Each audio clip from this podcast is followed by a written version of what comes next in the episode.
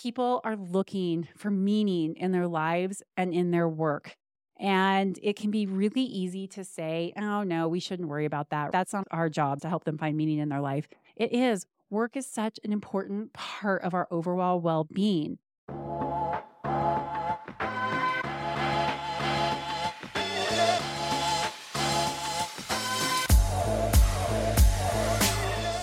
Hi, and welcome back to Reflect Forward. I'm your host, Kerry Siggins, and I'm so glad you are here today. Today, I would like to talk about the importance of cultivating your company culture based on trust. At the end of 2023, we did an anonymous survey. Now, we don't typically do anonymous surveys because, one, we're culture feedback and courage is part of self leadership. Keeping it real is part of self leadership. And it's also really tough when you get feedback, especially constructive feedback, and you don't know who gave it to you, then it's really hard to fix. In a company of over 200 people, you get one comment or even a couple of comments, and you don't know like what department is this? Is this systemic? How do we address this with this person or with these people if we don't know who it is? But the counter side to that is that some people are afraid to speak up. No matter what we do to create a safe environment and try to extract feedback from people and show people that we really are going to act on it and we care about it, those stories that we tell ourselves if, if i really say what this is like then oh you know i might get fired or i have to work with that person. I'm not giving feedback. And so we tell ourselves these stories about why we shouldn't be honest. And we know that by having non-anonymous surveys we might not always get the truth. So we decided at the end of the year to do an anonymous survey with an option to put your name on it if you would like, because we want to encourage people to be courageous and to be brave and to say what they really think so that we can address a problem directly and positively and proactively. So the survey went out and we really pushed to get 95% participation. We got that. So it was a very good representation of how our employees are feeling. And I just read through all of the results. And one of the most remarkable things is number one, how many people put their name on the survey when they weren't forced to? And number two, of the 175 responses for StoneAge, only one person said that they did not feel encouraged and empowered by their manager. The comments were overwhelming. I brought tears to my eyes. It made me realize that everything that we are doing to create a great culture, a great place to work, to teach people how to lead well with compassion and care and a focus on developing their teammates, their employees, is working. To have only one negative comment towards a manager out of all of those responses is stunning. And it makes me so incredibly proud because it means that we're doing something right. right. People leave companies because of their managers. Now, we have lots of things that we need to improve on. And I really appreciated a lot of the feedback about how do we do more cross departmental training and get people connected better now that we have people all over the world and a hybrid workforce and really good stuff here? But the overwhelming positive feedback towards individuals, managers was remarkable. So it got me to thinking, what is it that we are doing that creates such a great culture, that creates one where people say, Yeah, I feel empowered and trusted by my leader every single day? And so I wanted to share the tip, my tips with you on what we're doing here. The first one is leading by example. You have to lead by example as a leader. If you set the tone of negativity, of not being okay to fail, of not taking feedback well or not giving feedback well, then people are going to follow that. You have to embody the values of the company. When employees see their leaders actively engaging in the values and living up to those high standards of being an exceptional leader, then they're more likely to follow suit. The Own It mindset at StoneAge is made up of three values be a great teammate, practice self leadership, and deliver on the StoneAge Assurance Promise. And I know that my number one job is to model every single one of those. I have to live and breathe the Own It mindset if I want people to buy into it.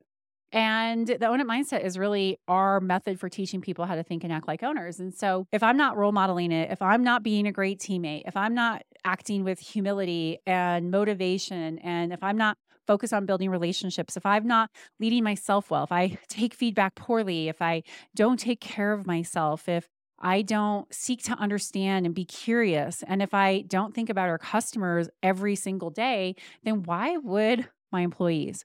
So, as leaders, we have to set the example.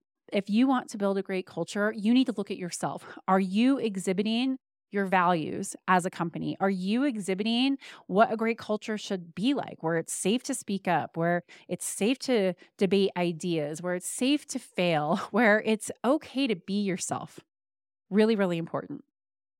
The second thing is you've got to define your core values. And I know a lot of people roll their eyes at this, but without those shared values, without these guidelines, those principles that help guide the organization, then what is your culture?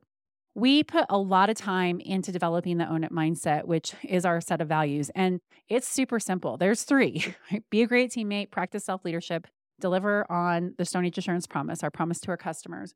Very easy to remember, very easy to model, very easy to see when people aren't doing those things. It's not just a bunch of words up on a wall that every single company has integrity, honesty, good communication, teamwork. All of those things are just a given.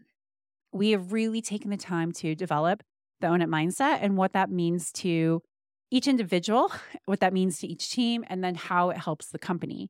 So make sure that you understand your values, that you're communicating your values, that they're super simple, like no more than three or four, five at most. Like, what is most important to you as a company?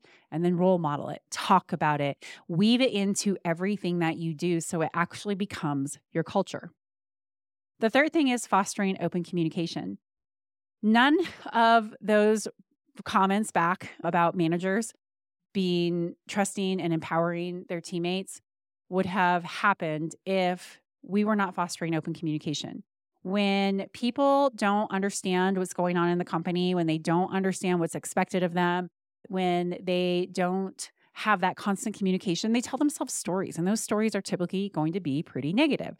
It's really easy to fill the void of communication with negative stories. We all tell, tend to tell ourselves all the worst things that could happen or what something means when that might not be accurate. So, if you want to have a great culture, you have to have open, honest communication at all levels of the organization. You have to have channels for employees to share their ideas, like this survey.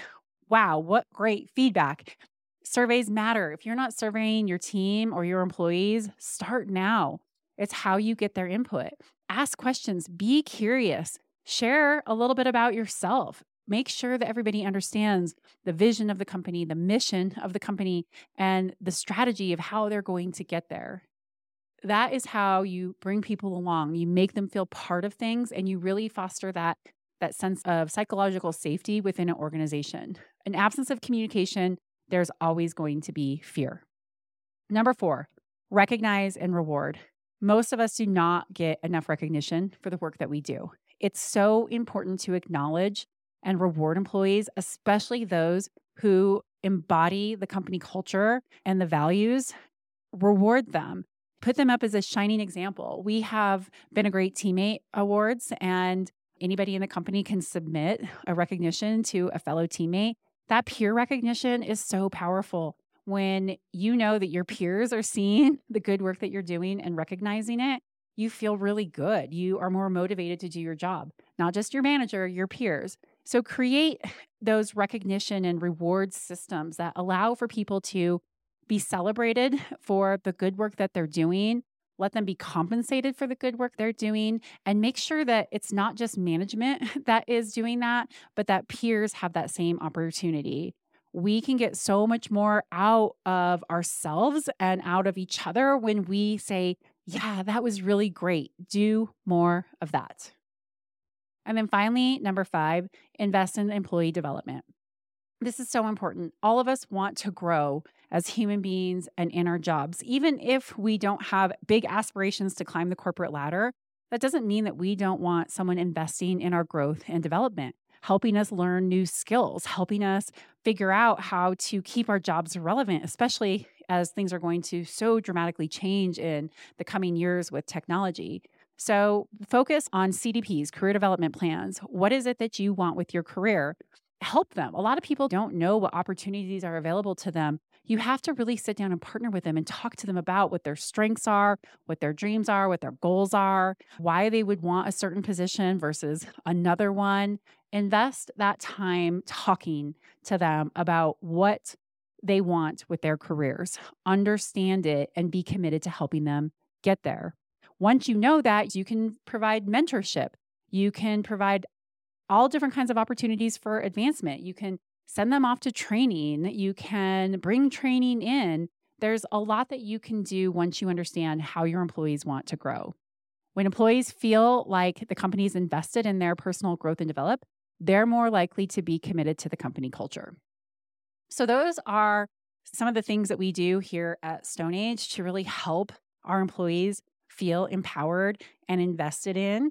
And uh, I think that it's a worthy goal to do a survey and to have 99.9% of the responses come back of my manager empowers me and trusts me to do my job as positive comments. And not just a yes, but true comments, true feedback, true examples of ways that those managers have done that in meaningful, impactful ways.